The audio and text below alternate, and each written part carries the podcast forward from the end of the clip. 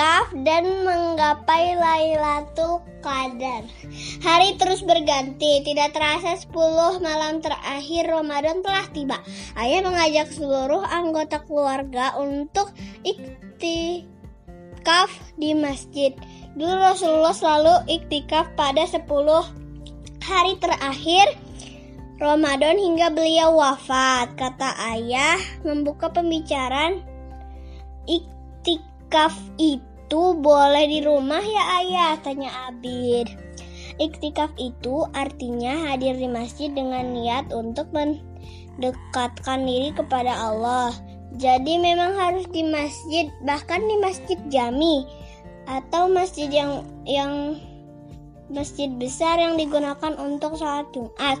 Kalau nggak bisa iktikaf penuh selama 10 hari siang malam, usahakan sesering mungkin untuk hadir ke masjid. Ayah jelaskan. Apalagi di 10 malam terakhir terdapat Lailatul Qadar, malam yang lebih baik dari seribu bulan lanjut ayah. Malam Al-Qadar itu lebih penting, lebih baik dari seribu bulan.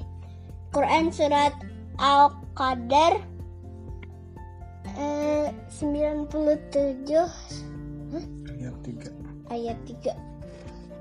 Ada Rasulullah. Sabda Rasulullah barang siapa bangun untuk mengerjakan ibadah pada malam qadar karena iman kepada Allah dan mengharapkan balasan darinya, maka akan diampuni dosa yang telah lalu.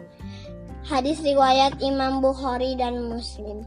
Allah berfirman, bulan Ramadan, bulan yang di dalamnya diturunkan permulaan Al-Quran sebagai petunjuk bagi manusia dan penjelasan penjelasan mengenai petunjuk dan pembeda, pembeda antara yang hak antara yang hak dan yang batil. Quran surat Al-Baqarah ayat 2 sampai surat kedua ayat 185.